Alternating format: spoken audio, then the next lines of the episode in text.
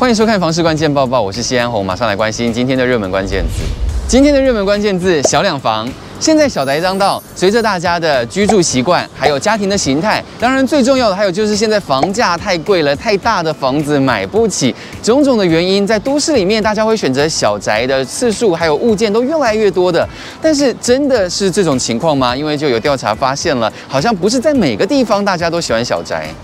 台南市不动产估价师公会会诊了二零二二年第一季小两房的涨幅变化，统计会诊今年一到三月实价登录屋龄二十年内住宅大楼或华夏两房一厅一卫的产品总价呢，依中间值每户二十五平计算，资料就看到了南二都还有新竹县市领衔上涨，台南市涨幅高达百分之二十二点八，全台之冠。另外新竹县市也涨了百分之十九点三六，台中市有百分之十三点八五的涨幅。但是以总价来说，最贵的还是台北市，总价一千八百四十五万元，比起第二名几乎贵了一倍，不愧是首都的房价。其次呢，则是新北市，总价九百六十三万元，新竹县市则是跃升为七都之中小两房平均总价最贵的第三名，总价要六百七十六万元。而刚刚提到的是价，当然在价上面，大家可能会觉得习以为常，毕竟这一两年房价涨得很凶。那如果涨，那也已经不奇怪了。但是有趣的地方是，新竹这个地方的小两房，它的量成交量能非常的低，在今年的第一季只成交了十件，在去年一整年也只有一百一十四件。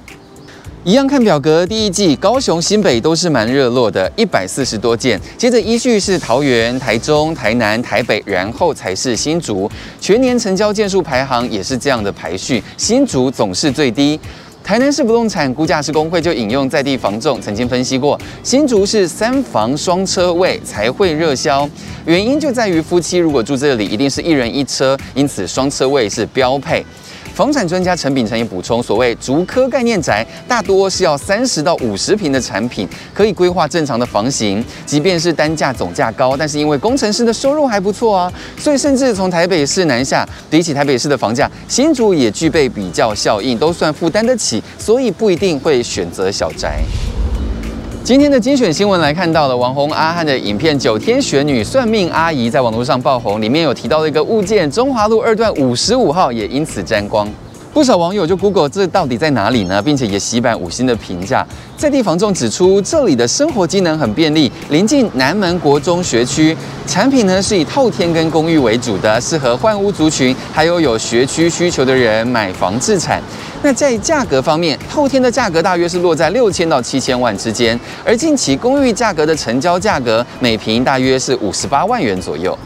房价逐年攀升，工业区的房子变得比较价格亲民了。但是如果选择住这，对于空气品质有疑虑，你会用什么样的改善方式呢？日前有网友分享，他尝试安装纱窗，状况没有改善，就有人建议要买一台空气清净机就可以改善，但又有人指出，如果只开空气清净机，会让室内二氧化碳的浓度越来越高，不如就安装全热交换器。全热交换器主要是调节室内的空气品质，把废气排出去，同时也把室外的新鲜空气引进来，并且也过滤，同时也有进行热交换的功能。资深媒体狄志伟，他日前把出租的房子收回来自己住，而且重新装潢。他也在脸书上面分享了开箱的照片。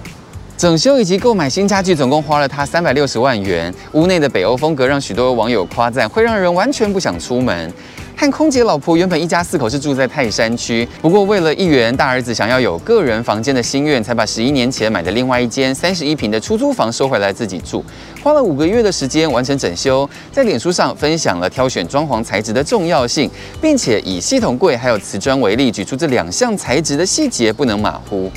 今天的买房卖房，我想问有一位网友想问说，他看到了一处有十几间透天的社区预售屋，代销说因为已经快到了盖好的阶段，所以他们没有采履约保证的付款方式了。要买的话，签约金要直接进公司的账户。在查不到这间建商太多资料的情况下，想问可以买吗？